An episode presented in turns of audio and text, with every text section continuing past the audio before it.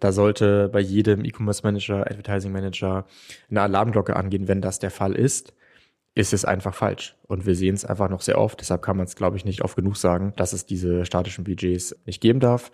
Ja, es müssen ein paar Bedingungen erfüllt sein. Ihr habt vielleicht Marktplatzbudgets, ihr habt ähm, Bereichsbudgets, aber wenn gewisse Grundbedingungen erfüllt sind, ne, wie genug Lagerbestand, ähm, ich bin wachstumsorientiert äh, und diese Ziele sind, also die Bedingungen sind oft erfüllt, dann muss ich eben dynamische Budgets haben, äh, wo Alfie Thermos das hier einfach richtig macht und sagt, okay, ähm, solange das funktioniert, solange ihr in Zielwerten liegt, gebt Gas.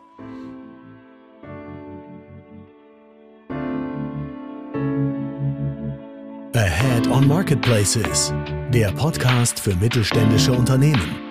Präsentiert von MoveSell, deinem Partner für Amazon-Strategien und Tools. Mit Moritz Meyer und Florian Vettel. Moin Flo. Äh, moin Moritz. Schön, dass du wieder da bist, auch wenn du nicht lange weg warst. Ähm, aber wie äh, unsere fleißigen Zuhörer mitbekommen haben, hat letztes Mal ja Finn übernommen. Heute wieder ähm, wir beide am Start. Äh, was für ein Thema haben wir uns mitgenommen? Ähm, wir haben euch eine Advertising Case Study mitgebracht ähm, über zwei spannende Marken aus dem Bereich Haushalt. Aber bevor wir reinstarten, was ist bei uns so passiert, ähm, ja, bricht doch gerne mal von unserem letzten AOM. Ja, das klingt nicht nach einem Urlaubsbericht von mir. Ähm, also, genau, also ich war in Nor Norwegen im Urlaub, ne, um das trotzdem kurz auszuführen. Ähm, erstes Mal Ecke Christiansand, da im, im, Süden kann ich total empfehlen. Wunderschöne Landschaft, ähm, kann man schön, schön wandern. Ähm, klare Empfehlung. So, jetzt aber zu unserem AOM, was ja in Hamburg stattgefunden hat.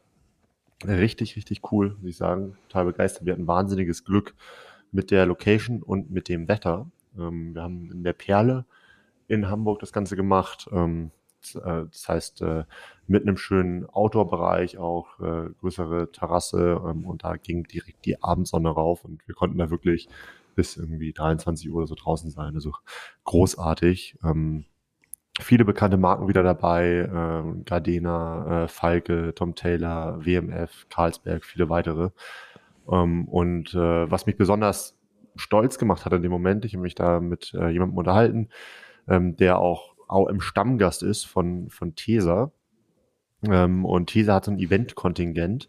Ähm, und äh, da war tatsächlich AOM sogar vor OMR. Also man kann auf so und so viele Events gehen. Ähm, und da wurde unser AOM ähm, eben entsprechend hoch da gerankt, was uns natürlich sehr sehr stolz macht. Ähm, generell aber eine sehr, sehr lockere Atmosphäre, viele neue auch dabei neben den Stammgästen.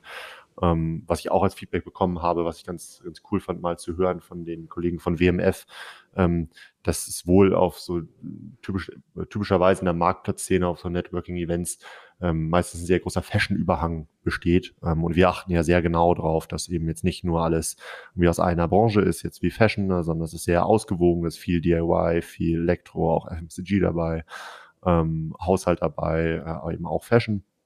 Genau, und das äh, kam, kam sehr gut an. Ähm, und wir waren nachher so voll, ähm, also schon bei der, bei der Vorauswahl haben wir da irgendwie knapp 300 Anmeldungen, meine ich, gekriegt und haben halt so ungefähr 100 zugelassen.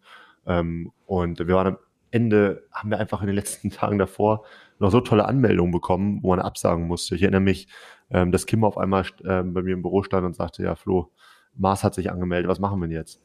Und die Situation gab es zwei, drei Mal ähm, und dann mussten wir einfach echt Top-Brands absagen, was auf der einen Seite irgendwie ähm, natürlich ein gutes Kompliment ist, ne, dass sich da irgendwie viele tolle bewerben, auf der anderen Seite auch echt tough, ähm, da, da abzusagen. Also tat teilweise auch, auch weh, aber ähm, ein Ja, aber ich finde das gut, also dass wir da unserem ähm, Konzept treu bleiben. Das heißt, wir wissen ja auch jetzt schon, ähm, die nächste Veranstaltung soll jetzt nicht einfach viel größer werden. Ne? Es soll genau in diesem Rahmen, in diesem ähm, exklusiven, qualitativen Rahmen bleiben, ähm, weil wir auch genau das ja irgendwie versuchen, als Lücke zu füllen, was es bis vorher, vorher nicht gab. Ne? Das heißt, dieser sehr persönliche, äh, irgendwo auch intime, geschützte Austausch und äh, eben kein Massenevent. Und ich glaube, ähm, happy waren wir diesmal auch mit der äh, hohen Branddichte, die sozusagen immer höher wird.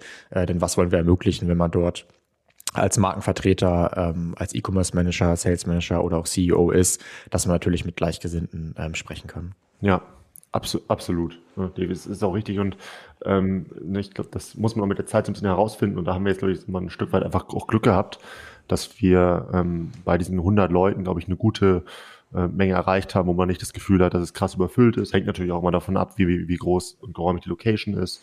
Ähm, aber viel mehr dürfen es dann, dürfen es dann irgendwann nicht sein. Und da muss man sich, glaube ich, darauf vorbereiten, jetzt bei den nächsten Events, dass, dass quasi die Tür härter wird. Ähm, ja, das, das, ist ja so. Ähm, und äh, das ist aber wichtig, glaube ich, sich das beizubehalten, dass man jetzt nicht einfach immer mehr will, immer größer, ne, sondern eher qualitativer ähm, und äh, darauf, darauf kommt es, glaube ich, an, auch wenn es hart ist im einen oder anderen Moment. Ja, genau. Es steht ja auch noch ein bisschen was an dieses Jahr. Ähm, schaut da gerne mal auf unsere Website movesell.de slash AOM und dann seht ihr die nächsten ähm, Dates, das nächste Mal ähm, in Köln und vielleicht auch noch, noch nicht öffentlich, auch noch eine kleine Überraschung dieses Jahr, aber äh, mal schauen, wir sind äh, fleißig in der Vorbereitung. Ja, eine kleine Überraschung für den Süden. Ja, schauen. schauen wir. Alright. Nicht zu, nicht zu viel verraten. Ja, ich halte halt, ich halte mich jetzt auch, jetzt auch zurück. Dann gab es tatsächlich äh, vor kurzem erst ein, eine Info ähm, von, von Amazon, ähm, die ja auch irgendwie für, für sehr gute Stimmung gesorgt hat. Ähm, führ das doch mal aus. Genau, ähm, ganz heiße News ähm, kam gestern rein. Und zwar sind wir jetzt, Achtung, äh, offiziell EU Platinum Agency Partner. So, und ähm, das bringt uns tatsächlich auch einiges. Ähm, das Programm ist ganz neu, das kennt ihr vielleicht noch gar nicht. Und wir sind jetzt quasi im höchsten ähm, Agenturprogramm von Amazon für ähm, Seller. Ähm, das war recht aufwendig, sich dafür zu qualifizieren. Da musste man einige Bedingungen erfüllen. Das heißt, die haben geschaut, äh, wie viele ähm, Seller man schon betreut, wie viele neue Seller-Accounts man äh, hochzieht, ähm, wie groß die sind und so weiter und so fort. Und äh, da haben wir alles erfüllt und haben jetzt den höchsten Status. Und was bringt uns oder vielleicht auch eher ähm, euch als Brand das?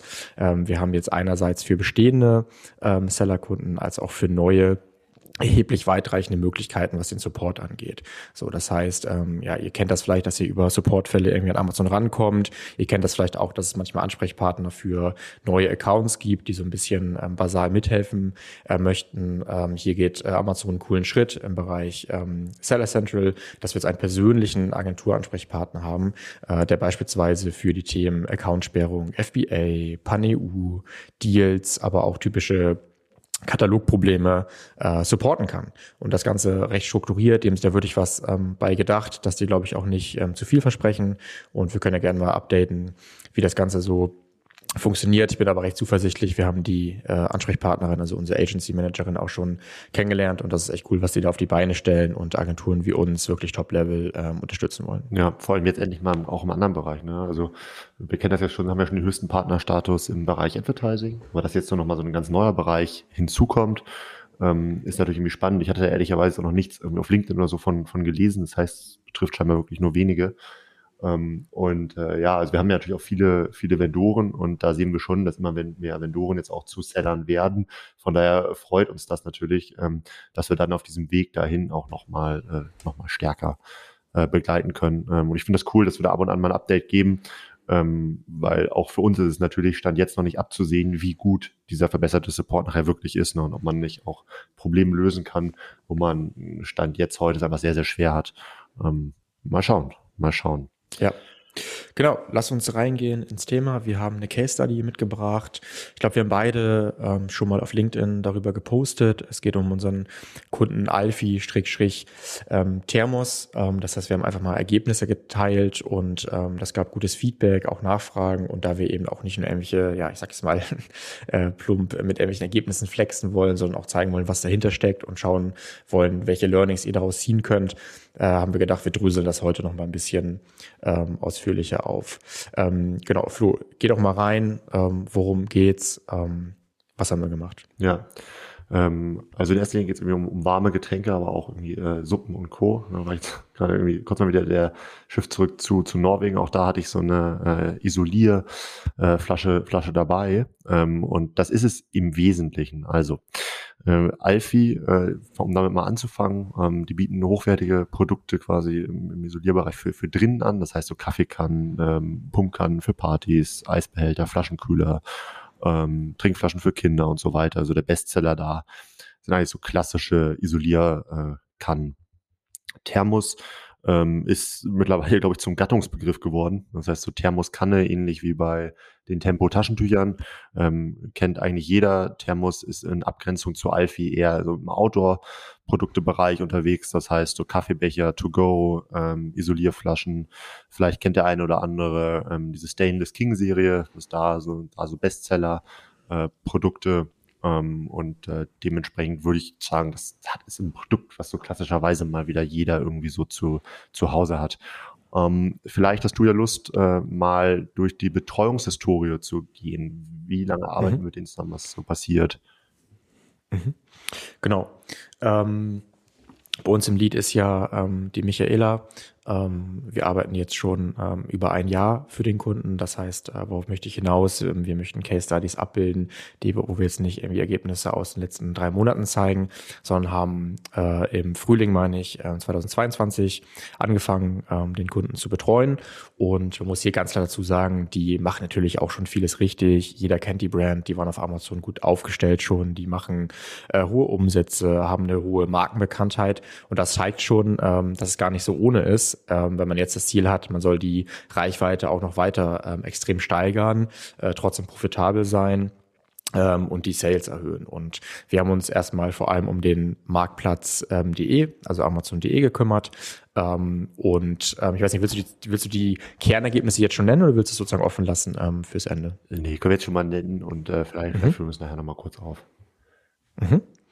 Genau, also ähm, ja, wirklich stark die, die ROAS-Steigerung ähm, von äh, 40 Prozent, ähm, eine Sales-Steigerung von über 160 Prozent und was vielleicht hier wieder für viele total ähm, interessant ist, ähm, einfach die Verzehnfachung ähm, der YouTube Brand Customers. Und ich glaube, das zeigt, dass das Ziel hier erfüllt werden konnte. Äh, und auch eine bekannte Marke wie Alfie fragt, okay, ähm, übertrieben gesagt, was bringt uns Amazon eigentlich neben Umsatz? Ähm, kommen wir da neue Kunden ran? Ähm, vielleicht kannibalisieren wir da irgendwelche anderen Kanäle oder können wir wirklich noch ähm, neue Kunden abfischen?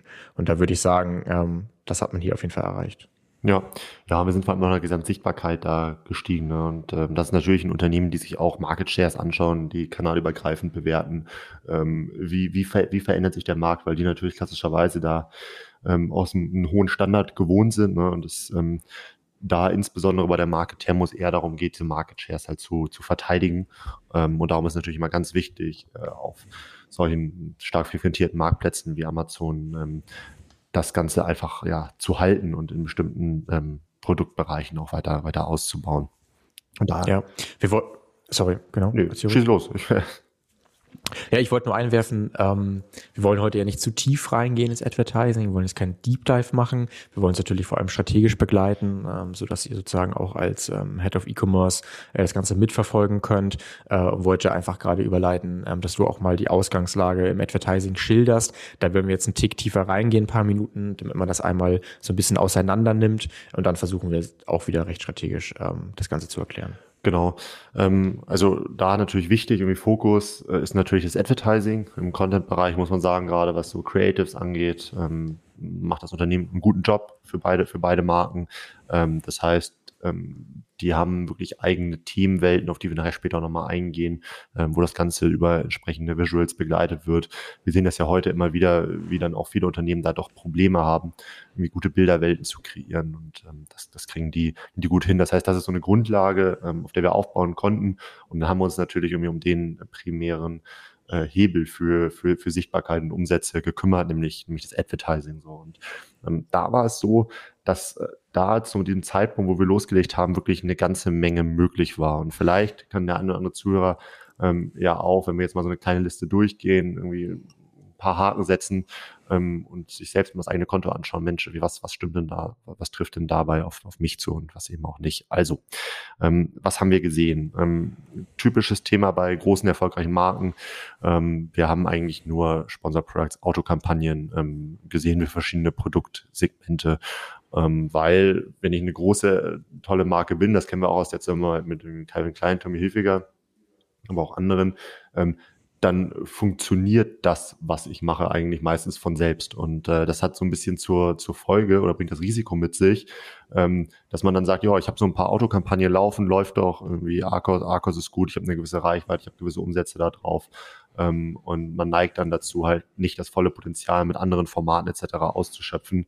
Ähm, und da geht dann doch eine ganze Menge verloren. So, das heißt, genau diese äh, diese, diese, diese Sättigung hatten wir da, dass halt ein paar Autokampagnen liefen, die liefen auch gut ähm, und deshalb wurde gar nicht so sehr die Notwendigkeit gesehen, sich eben auch tiefergreifend mit dem Thema zu beschäftigen. Ähm, das heißt, wir haben da nachher kein, irgendwie kein, keine genauere Steuerung durch negatives Targeting gesehen. Ähm, bestimmte äh, Werbeformate wie ähm, manuelle Sponsor-Products-Kampagnen, Sponsor-Brand-Kampagnen, Sponsor-Display-Kampagnen waren wirklich gar nicht vorhanden. Man hat schon gesehen, dass bestimmte Bereiche ähm, versucht wurden zu optimieren. Das heißt, das Unternehmen hat natürlich einen gewissen Fokus auch auf Profitabilität. Ähm, das heißt, wir haben schon bei den automatischen Kampagnen verschiedene Gebote gesehen. Ähm, das heißt, da wurde auf Profitabilität geachtet. Ähm, es wurde auch darauf geachtet, dass Kampagnen online waren. Ähm, aber wenn es dann um das Thema Budget ging, das heißt, wie viel Budget bekommen die Kampagnen, ähm, ja, wurden dann wieder Abstriche gemacht. Das heißt, unabhängig von der Performance, ob jetzt eine Kampagne sehr profitabel ist oder eben nicht, ähm, wurden dann nicht die Budgets primär auf die profitablen Kampagnen geschoben, sondern einfach allgemein ähm, festgelegt. Das heißt, monatlich geben wir Betrag X da halt aus ähm, und nehmen halt in Kauf, dass bestimmte Kampagnen halt auch am Ende des Monats kein Budget mehr haben. Das heißt, out of budget laufen, ungeachtet von der Profitabilität. Und im Worst Case haben wir dann da gesehen, dass da teilweise Kampagnen, die gar nicht unbedingt profitabel liefen, ähm, aber einfach dann noch Budget hatten, während Kampagnen, die sehr profitabel liefen, eben gar kein Budget hatten und gar nicht mehr ausgespielt ähm, werden, werden konnten. Ja, und man kann ihnen hier auch gar keinen Vorwurf machen, dass sie sozusagen das noch ähm, ja recht recht simpel angegangen sind, das Thema Advertising. Es hat ja auch trotzdem funktioniert. Ähm, wir sehen das eben nicht selten bei ähm, trotzdem bekannten großen Marken mit einem ähm, recht großen Produktsortiment, dass man gar nicht weiß, wo soll man anfangen oder dass man es vielleicht auch einfach lässt, ähm, weil man dann weiß, okay, jetzt wird's richtig intensiv, jetzt muss ich das mhm. richtig granular angehen. Und deshalb sehen wir, dass viele historisch, ne, gerade große Vendoren, ähm, einfach mit automatischen Kampagnen gewachsen sind, weil dort mal irgendwelche äh, Vendor Manager, Advertising Manager, wer auch immer das ähm, den erstellt haben, empfohlen haben. Es lief so mit. Es läuft vielleicht auch teilweise gar nicht so schlecht und sehr profitabel. Aber klar ist man jetzt in 2023 und dann muss es natürlich ähm, ja, vorangehen. Ja, ein anderes prominentes Beispiel, was mir einfällt, ist halt unser langjähriger Kunde Powerbar. Ne? Da auch irgendwie große, starke Marke, hatten wir mal eine ähnliche Ausgangssituation. Ähm, und das fällt mir ein, weil ich hier gerade tatsächlich inmitten von Power, Powerbar Riegeln setze ähm, Finn, der den Kunden ja betreut, äh, hat äh, immer, wenn eine neue, neue Riegellinie rauskommt, neuer, neuer Geschmack, ähm, kriegen wir die ins Büro, freuen sich mal alle mega drüber. Ähm, und die stehen jetzt alle um mich rum, ich darf nichts essen ähm, und habe die auch eben erst entdeckt, als ich mich in den Raum hier gesetzt habe. Heißt, freue ich mich schon drauf, nach der, nach der Session mir das mal anzuschauen. Aber da hatten wir eine ähnliche Ausgangssituation, ne? Große Marke, war ganz, ganz viel möglich, weil es eben nicht ausgeschöpft wurde. Ja. So, wir haben jetzt die Ausgangslage dann führ uns mal durch, wie haben wir die Roadmap gestaltet? Was waren da unsere Kernsäulen und ähm, was waren dann auch unsere größten Hebel, die wir identifiziert haben? Genau, also ähm, ich würde sagen, ähm, wir fangen mal an, ähm, absteigend mit den äh, Hebeln, die wir gefunden haben, die den größten Impact hatten ähm, auf die Ergebnisse, die du am Anfang vorgestellt hattest. Ähm, darüber hinaus gehen wir nachher noch so ein, zwei andere Themenbereiche dran, die einfach inter interessant sind. Aber ähm, was sicherlich um direkt reinzustarten, eins der Themen war, die den größten Impact hatten, war der richtige Sortimentsfokus. Also wir hatten vorher die Situation, dass irgendwie alle Produkte einer Kategorie, zum Beispiel Isolierkannen, waren einfach halt stumpf in einer Kampagne. So, und das hat halt irgendwie zur Folge, dass ähm, Amazon selbst entschieden hat, welches Produkt kriegt er jetzt, äh, welches, welches Budget kriegt, welche Ausspielung und so weiter. Man konnte natürlich gar nicht äh, eigenständig das Ganze mit, mit, mitgestalten. Und das haben wir schnell umgebaut ähm, und haben für jede äh, einzelne Isolierkanne, da gibt es verschiedene Serien, ähm, zum Beispiel Skyline oder Bono sind so exemplarische Namen, ähm, haben wir halt ein eigenes Kampagnenkonstrukt aufgebaut, ne, mit irgendwie bis zu sieben Kampagnen für, für, die, für das einzelne äh, Produkt, für die einzelne Isolierflasche in diesem Beispiel. Und dadurch haben wir halt eine viel, viel genauere Aussteuerung, Budgetierung ähm, und nachher auch Skalierung halt, halt erreicht. Und das war auf jeden Fall ähm, ja, war auf jeden Fall etwas, was uns sehr, sehr groß nach vorne brachte. Und da sagen wir auch immer wieder, ähm, dass Sortimentsfokus das A und O ist. Da kann man noch so toll in die ganzen technischen Details von so einer Kampagne stecken. Wenn man die falschen Artikel bewirbt, wird das halt nichts. Ja, du hast gerade schon über Budgets ähm, kurz gesprochen. Ähm, genau, hier wäre meine Frage, gab es ähm, starre Budgets, gab es dynamische Budgets und ähm, was konnten wir machen? Genau, das ist eine gute Überleitung, ähm, weil das ist tatsächlich auch schon irgendwie so das, das, das Top 2 ähm, Potenzial. Ähm, wir hatten tatsächlich ein, so ein statisches monatliches Gesamtbudget für alle Kampagnen. Ähm, und wie ich es eben schon angerissen hatte, hat man schnell die Situation gehabt, äh, dass einzelne Kampagnen, die eigentlich äh, sehr, sehr gut liefen, die Profitabilitätsziele eingehalten haben, irgendwann out of budget waren und dann einfach für den ganzen Monat nicht mehr liefen. So, und bestimmte Kampagnen, die halt äh, nicht die Profitabilitätsziele eingehalten haben, die liefen halt weiter, ähm, weil sich das keiner genau angeschaut hat. Ähm, und dementsprechend haben wir auch das Unwort. Ich sehe, du hast zweimal Luft gehört, ich höre das. Gut, dass das Podcast-Mikrofon äh, das so gut trägt. Ja, ich wollte nur kurz einschieben. Ähm, da sollte bei jedem E-Commerce Manager, Advertising Manager eine Alarmglocke angehen, wenn das der Fall ist ist es einfach falsch. Und wir sehen es einfach noch sehr oft, deshalb kann man es, glaube ich, nicht oft genug sagen, ähm, dass es diese statischen Budgets ähm, nicht geben darf.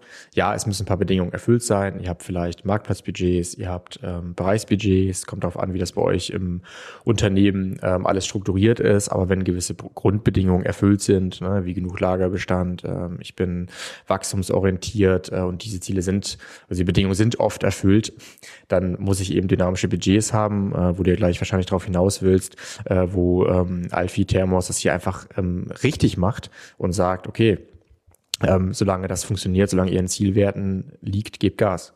Ganz genau. Und das ist auch etwas, ähm, was auf ganz äh, ne, perfekt auf den Punkt gebracht, was wir bei ganz, ganz vielen äh, Kunden auch sehen. Solange man sich darauf verlassen kann, dass die Profitabilitätsziele, ne, sagen wir mal eine Kostenumsatzrelation von, sagen wir mal, zehn Prozent oder von unter zehn Prozent ähm, oder ein ARKOS in Amazon-Sprache von unter 10 Prozent, solange das eingehalten wird, ähm, gibt es gar keine Budgetbegrenzungen. Ähm, weil wir ja wissen, in dem Moment, wo wir irgendwie 1 Euro ausgeben, ähm, nehmen wir, sagen wir mal, irgendwie 10 Euro ein. Ähm, und äh, das, solange das funktioniert, ähm, ja, es, ja, sollte es keine Rechnung, äh, keine, keine ja. Regulierung geben. Und das ist auch bei äh, hier tatsächlich der Fall. Ähm, dass wir uns von diesem statischen Budget, wir wollen nicht mehr als x Euro pro Monat ausgeben, dahin entwickelt haben, dass das Budget gänzlich frei ist, ähm, solange eben die Kostenumsatzrelation eingehalten wird. Mhm. Jetzt ist natürlich ein freies Budget, klingt es erstmal recht einfach, recht simpel. So simpel ist es nicht. Ähm, ich habe natürlich verschiedene Ziele mit meinen Kampagnen. Das ist natürlich auch nicht immer nur ähm, ja, direkt irgendwie jeden Umsatz mitnehmen, sondern ich will mich vielleicht auch schützen vor meinen Mitwerbern, die auf meinen Produktseiten und für meine Markenkeywords ähm, werben. Was würdest du denn empfehlen, ähm, wenn du das Budget aufteilen müsstest? Ähm, kann man das vielleicht in verschiedene Ziele aufteilen und kann man das dem vielleicht auch eine Ratio geben, äh, dass ähm, ja man jetzt hier als Zuhörer so einen, so einen ja, so einen kleinen Quick-Tipp mitnimmt. Genau, ist ja genau richtig, was du sagst. Ne? So ganz frei macht, macht man sich natürlich ein bisschen zu einfach. Ähm, ich würde auch einfach hier mal aus dem Nähkästchen plaudern und mal erzählen, wie das hier halt bei den Unternehmen halt aussieht. Und mhm. äh, wenn wir uns hier ein Gesamtbudget 100 Prozent anschauen, ähm, dann haben wir da eine Verteilung im, im defensiven Bereich, das heißt Markenschutz. Das, da geht 23 Prozent des verfügbaren Budgets hin. Ähm, es sind so Markensuchbegriffe, ähm, Thermoskanne zum Beispiel, obwohl wir da einen Sonderfall haben, gehen wir nachher nochmal darauf ein, oder die eigenen Produktseiten, ähm, die man einfach schützen möchte.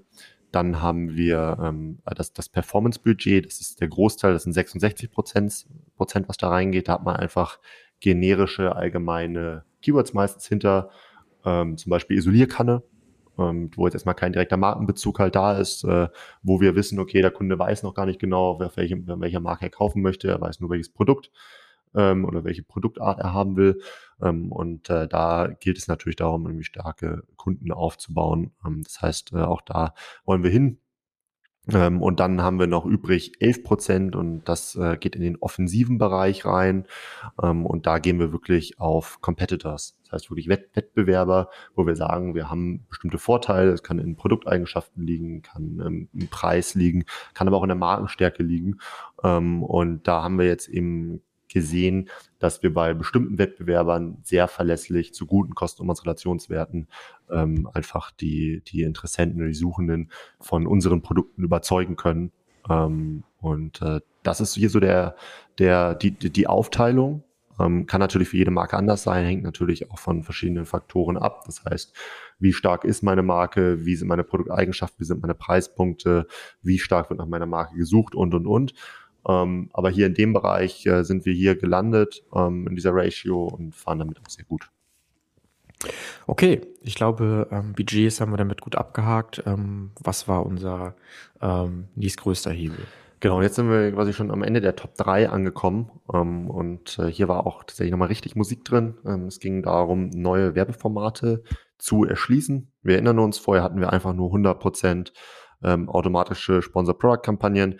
Das haben wir dann recht schnell umgebaut ähm, und haben jetzt hier heute einen Shift äh, nach, nach Umsatz ähm, von 80% äh, Sponsored äh, Products, 25% Sponsored Brand und 5% Sponsored Display. Was immer wieder interessant ist, insbesondere bei Sponsored Display, weil Amazon ja durchaus aufgerufen hat, dazu aufgerufen hat, dass Sponsored Display das reichweitenstärkste Format äh, neben den Sponsored Products sein soll, äh, gerade auch mit ähm, Targeting außerhalb von Amazon. Aber wir sehen, ähm, äh, when it comes to revenue, also wenn es um Umsatz geht, ähm, dann ähm, sind die Sponsor Products einfach auch hier mit Abstand am weitesten vorne. So und wenn man da jetzt noch mal ein bisschen tiefer einsteigt und sich nicht nur stumpf die einzelnen Werbeformate anschaut, sondern so ein bisschen mehr Richtung Ausrichtung geht, ähm, dann kann man auch hier ganz gute Verhältnisse mitbringen. Ne? Zum Beispiel läuft so zehn Prozent der Umsätze laufen über Retargeting-Kampagnen, ähm, 9% über Competitor-Kampagnen.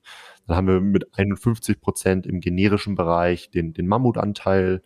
Ähm, 10% mittlerweile sind nur noch Autokampagnen, das heißt, was davor 100 Prozent war. Ähm, und dann haben wir natürlich aufgrund der starken Marke hier auch einen recht hohen Branding-Anteil von 20 äh, Prozent. Und das kann man, glaube ich, mal ganz gut mit, mit, der eigenen Marke vergleichen, wie das da so aussieht. Ähm, aber äh, sicherlich nochmal interessant, hier nicht nur stumpf die Werbeformate zu betrachten, sondern auch nochmal eine Ebene tiefer einzusteigen. Ja, was ich hier ganz cool finde, dass man hier auch recht klar sieht, wir haben uns ähm, erstmal um äh, das Sortiment gekümmert, ähm, ein bisschen auch, wie wir die Kampagnen äh, bauen und dann ums Budget und dann haben wir erst angefangen, die anderen Werbeformate zu nutzen. Äh, weil ich mir schon vorstellen kann, dass man erstmal so quick and dirty sagen würde, okay, komm, leg mal da eine Kampagne an, da mal eine, da mal eine. Gibt sicherlich auch Situationen, das Sinn macht, aber ich glaube, ähm, dass man so einen clean Weg verfolgt und das ja einmal so mitnimmt, ähm, macht auch Sinn, dass man sozusagen für sich dadurch ähm, strukturierter bleibt und erst dann sagt, so jetzt bauen wir ähm, die anderen Formate aus, wenn wir uns ernsthaft ums Thema Sponsored äh, Products gekümmert haben. Ja, und das muss man hier auch sagen. Das ist jetzt hier auch kein totaler Individualfall, sondern es ist schon etwas, was man auch markenübergreifend so festhalten kann, dass das absolut, absolut sinnvoll ist, ne? sich da irgendwie vom, vom Großen ins Kleine, Kleine rein, reinzuarbeiten.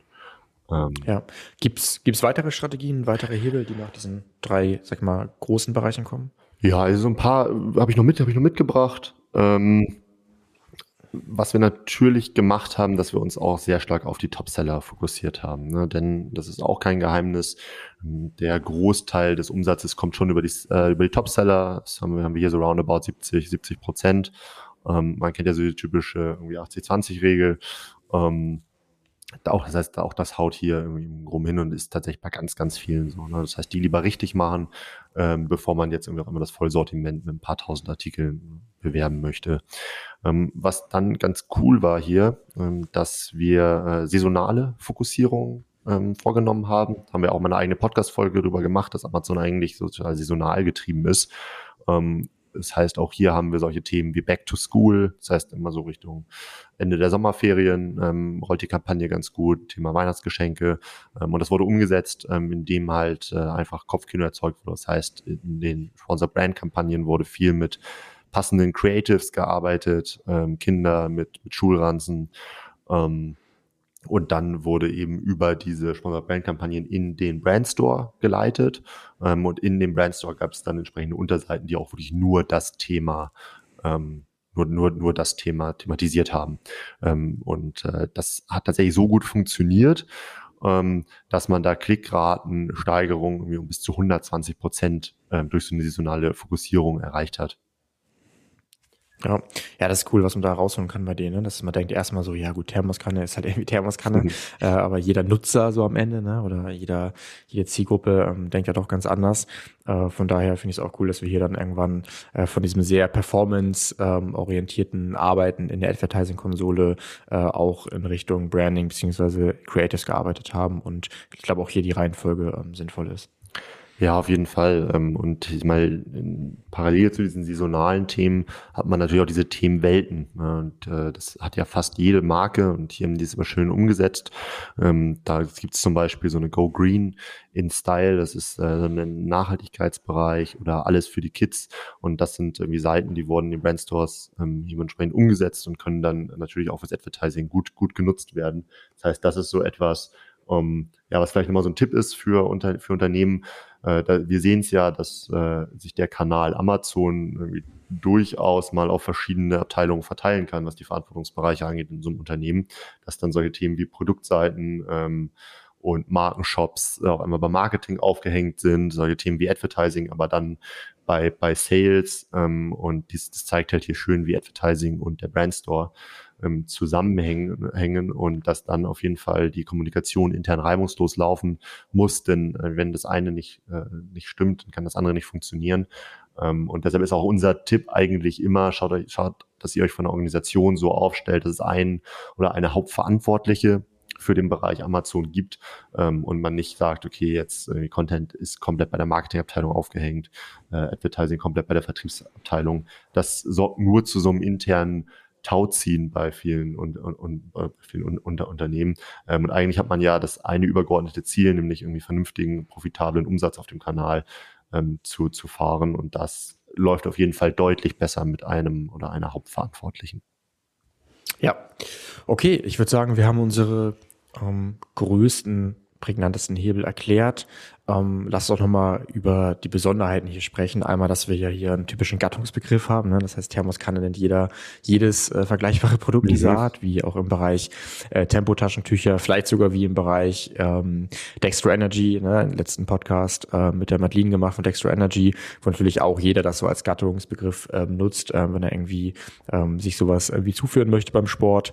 Ähm, genau, lass darüber quatschen. Und dass wir hier auch noch die Besonderheit haben, dass wir ähm, zwei Marken haben, nämlich Thermos Thermos und Alfie, die ähm, zu einem Unternehmen gehören und ähm, wie wir das ähm, optimal nutzen können. Ja, also das ist auf jeden Fall etwas, äh, was mich ein Stück weit auch überrascht hatte. Ich bin, ich meine, aus Markenperspektive gesprochen, ich habe mir irgendwann mal einen Markennamen überlegt, ne, Thermoskanne. Ähm, und danach wird dann gesucht und ich schaffe es, so eine starke Markenpräsenz im Markt zu erzeugen, ähm, dass da so ein Gattungsbegriff entsteht. So und ähm, da sollte man eigentlich denken, als Marke super, äh, habe ich als Marke einen riesen Vorteil. Ähm, wie sieht aber die Realität aus?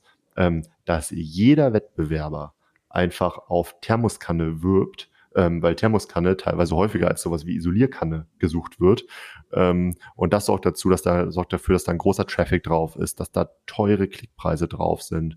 Ähm, und das ist natürlich auch für, für einen Thermos jetzt in dem Beispiel ähm, schwer ist dazu, aufgrund der hohen Klickpreise profitabel zu werben. Ähm, und da kommen wir wieder zurück zu dieser Topseller-Fokussierung, dass ich das bei diesen ähm, sehr stark frequentierten Suchbegriffen ähm, dass man tatsächlich mit den Topsellern reingehen muss, mit der besten Conversion Rate, ähm, um halt diese Profitabilitätsziele zu erreichen. Das heißt, von anderen Marken kennt man vielleicht die Strategie, dass man sagt, ja, wenn nach Markennamen gesucht wird, platziere ich auch mal noch unbekanntere Produkte von meiner Marke. Macht hier überhaupt keinen Sinn. Äh, man muss hier mit den Topsellern rein, sonst fliegen einem die Klickpreise und damit die Profitabilität ähm, um die Ohren. Ja, ist auf jeden Fall dis diskussionswürdig, ne? genau in so einem Kundenbeispiel mit so einem Gattungsbegriff. Wo fängt ähm, Markenschutz an? Wo hört er eben auf? Ähm, weil das Ganze halt sonst viel zu teuer wird und man vielleicht auch darüber da, darüber diskutieren könnte, ähm, geht man gar nicht mehr auf den Begriff, obwohl ich selber diese, äh, ja, ich sag mal, Urbrand ähm, darstelle. Äh, am Ende muss ich aber gucken, was an Performance hinten rauskommt. dann kann es dir auch einfach sinnvoll sein, da nicht äh, unnötig mitzubieten und zu sagen, man profitiert halt eben anders. Ähm als, als Top-Brand. Ja, und auf jeden Fall trotzdem ein Auge drauf haben. Ne? Nicht, dass jetzt irgendwie irgendein Wettbewerber dann irgendwie in seinen Sponsor-Brands-Kampagnen schreibt oder im Titel hier Thermoskanne. Ne? Da ist natürlich dann schon das Thema Marken, Markenschutz auf einer anderen rechtlichen Ebene ähm, wichtig. Also das ist schon ein Bereich, der von einer gewissen Komplexität halt geprägt ist.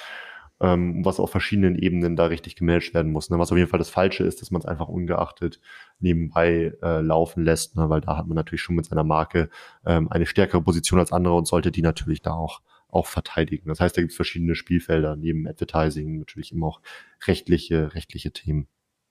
Mhm. Okay, dann lass doch nochmal zum Abschluss ähm, über diese mögliche Cross-Promo äh, bei Multimarken ähm, Konzernsortimenten eingehen, die sozusagen recht homogen sind. Du hast am Anfang ja die Unterschiede von Thermos und Alfie skizziert, ähm, bisschen mehr Indoor, bisschen mehr Outdoor. Am Ende ist es aber doch ähm, geringfügig, also recht homogen. Das heißt, ähm, was liegt hier auf der Hand als Strategie? Ja, ja, ich glaube, man kann das ganz gut so vergleichen mit so einer Supermarktsituation. Ne? Man, man steht irgendwie vom Chipsregal und hat das Gefühl, irgendwie man vergleicht gerade verschiedene, verschiedene Produkte, äh, verschiedene Marken, verschiedene Unternehmen. Ähm, aber letztendlich irgendwie äh, ist es dann doch alles das gleiche Unternehmen, ähm, bei dem man nachher kau kauft. Ähm, und das ist natürlich etwas, ähm, wo, ja, wo man einfach sagen muss, das betrifft viele Kunden von uns, die natürlich irgendwie ähm, als Gruppe agieren, mehrere, mehrere Marken haben. Ähm, und man dann natürlich dem ähm, dem Endkunden das Gefühl von Vergleich, ähm, was es ja irgendwo auch ist, aber geben möchte, indem man halt sagen muss, okay, auf bestimmten Thermosseiten sind natürlich auch Alfie-Produkte drauf. Ähm, und selbst wenn er sich dann ähm, ja, nicht für das Produkt, auf dessen Produktseite er sich gerade befindet, entscheidet, sondern ähm, wenn er jetzt auf so einer Thermosseite ist, sich dann ein Alfie-Produkt kauft, ähm, kauft er trotzdem beim gleichen Unternehmen. Ähm, und dieses Gefühl von Konkurrenzvergleich wollen, wollen, wollen wir bieten ähm, und bieten wir auch sehr strategisch. Wir wollen nicht, dass da auf einmal irgendeine andere Marke halt auftaucht. Und das ist natürlich eine starke Waffe, die man da halt hat. Ähm, und äh, diese, diese Kreuzverlinkungen ähm, sollte man da definitiv, definitiv nutzen. Sich das ja, vielleicht zwei Kommentare dazu. Der, der erste wäre, ähm, dein, dein Beispiel war jetzt ja schlecht. Du stehst ja im Supermarkt nicht vom Chipsregal, du stehst ja vor dem Pesto-Regal und vergleichst die verschiedenen Marken. das muss man natürlich schon hier einmal einwerfen. und entscheidest dich wahrscheinlich trotzdem am Ende für die gleiche Marke also und das gleiche Ich glaube tatsächlich, ähm, beim Thema Pesto kannst du mich blind da vorstellen dann greife mhm. ich schon an die richtige Stelle, nämlich an die Barilla-Stelle. Ähm, und selbst, äh, selbst wenn, wenn meine Augen, äh, selbst wenn, dass meine Augen geschlossen sind und äh, die Positionen werden vertauscht, ertaste ich dir das. Ähm, da setze ich einen Zehner drauf, dass ich dann irgendwie bei äh, dem grünen Pesto irgendwie so rauskomme. Ja. Und, und mein zweiter Punkt ist, es klingt natürlich jetzt auch wieder recht einfach. Ihr habt zwei homogene Marken, ja, platziert die einfach gegenseitig. Natürlich ist es am Ende ähm, alles ein bisschen komplexer. Am Ende ist es wieder ein, ein Rechenspiel, eine Kalkulation. Äh, und hier wird es natürlich komplexer, wo wir jetzt ja auch hier in dem Podcast nicht weiter darauf eingehen wollen. Das heißt, nachher muss man sich für jede Brand einzeln ausrechnen, für beide Brands. Ähm, was ist nachher mein Deckungsbeitrag? Wie, wie wird das eigentlich strategisch gehandhabt? Weil es vielleicht doch noch getrennte Teams sind, getrennte Ziele. Ähm, aber man sollte sich damit beschäftigen und das Schlimmste ist eben, das so ein bisschen außer vor zu lassen, weil man sagt, man hatte hier irgendwie getrennte Ziele, ähm, auch wenn die Marken recht ähnlich sind. Absolut. So, ich würde eine Sache gerne noch äh, thematisieren, mhm. ähm, weil es immer wieder ähm, disku heiß diskutiert wird, ähm, nämlich das Thema Total Sales versus Ad Sales. Ne? Denn ähm, wir, ist kein Geheimnis, der Anteil von ähm, Advertising Plätzen auf Amazon nimmt zu, ähnlich wie bei, anderen äh, Suchmaschinen, wie bei Google und Co., man das auch schon gesehen hat. Ähm, wenn wir uns jetzt mal so eine Suchergebnisseite anschauen, sind da knapp 50 Prozent der Slots durch Advertising besetzt und auf einer Produktseite eben, eben genauso. Ähm, und äh, wenn wir jetzt in Advertising investieren, ähm, dann fragt man sich natürlich, okay, äh, steigt dann auch mein gesamter Umsatz, denn wenn einfach nur mein Umsatz gleich bleibt und der Advertising immer höher wird, Advertising-Anteil immer höher wird, dann ähm, kaufe ich mir den gleichen Umsatz einfach nur teurer, teurer ein und irgendwie mein, mein Profit wird, wird schlechter. Ähm, und deshalb äh, haben wir hier auch mal so eine etwas genauere Betrachtung mitgebracht und äh, wir sehen, ähm, dass äh, die Advertising Sales steigen, aber genauso die organischen Sales. Das heißt, wir sind hier schon im Verhältnis, ähm, ich würde mal sagen, 50 bis 60 Prozent organisch, 40 ähm, bis, äh, bis äh, 50 Prozent ähm, durch, durch Ads. Ähm, und dieses Verhältnis hält man dann tatsächlich auch. Das heißt, wenn man jetzt sich jetzt im Advertising stark positioniert, profitieren davon auch die organischen Rankings ähm, und der Anteil an organischen Sales wächst eben mit. Ähm, und das ist, glaube ich, etwas so eine Grundlogik, ähm, die man wirklich verinnerlichen muss. Ähm, wenn man da wachsen möchte, kommt man um das Thema eigentlich nicht herum. Und deshalb ist es ja auch irgendwie häufiger mal Thema hier, hier bei uns, ähm, weil dieses gesamtstrategische Verständnis einfach da sein muss. Alright, ja, ich würde sagen, wir haben's. Und ähm, dann wie immer am Ende noch ein Tipp in eigener Sache. Schaut wieder auf unserem Blog vorbei, movesell.de slash blog. Da war unser Content-Team um Juli wieder fleißig. Und zwar sind wir ähm, Anfang Juni auf der IM oder vielleicht auch IMM, ich weiß es nicht. Das ist die größte deutsche Möbel- und Eintretungsmesse in Köln. Und äh, da haben wir uns schon mal mit der Kategorie Möbel auf Amazon ähm, beschäftigt, beispielsweise Beispieltische, äh, Sofas, äh, Couches, Hocker. Ähm, wie sieht das eigentlich aus? Ähm, wer ist da sozusagen führend? Wer hat die höchsten Marktanteile?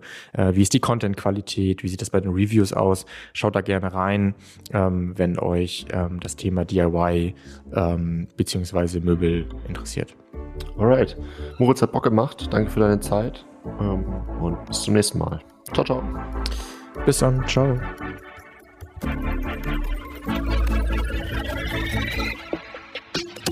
Du möchtest noch mehr lernen und immer up to date sein? Dann folge MoveSell auf YouTube und LinkedIn.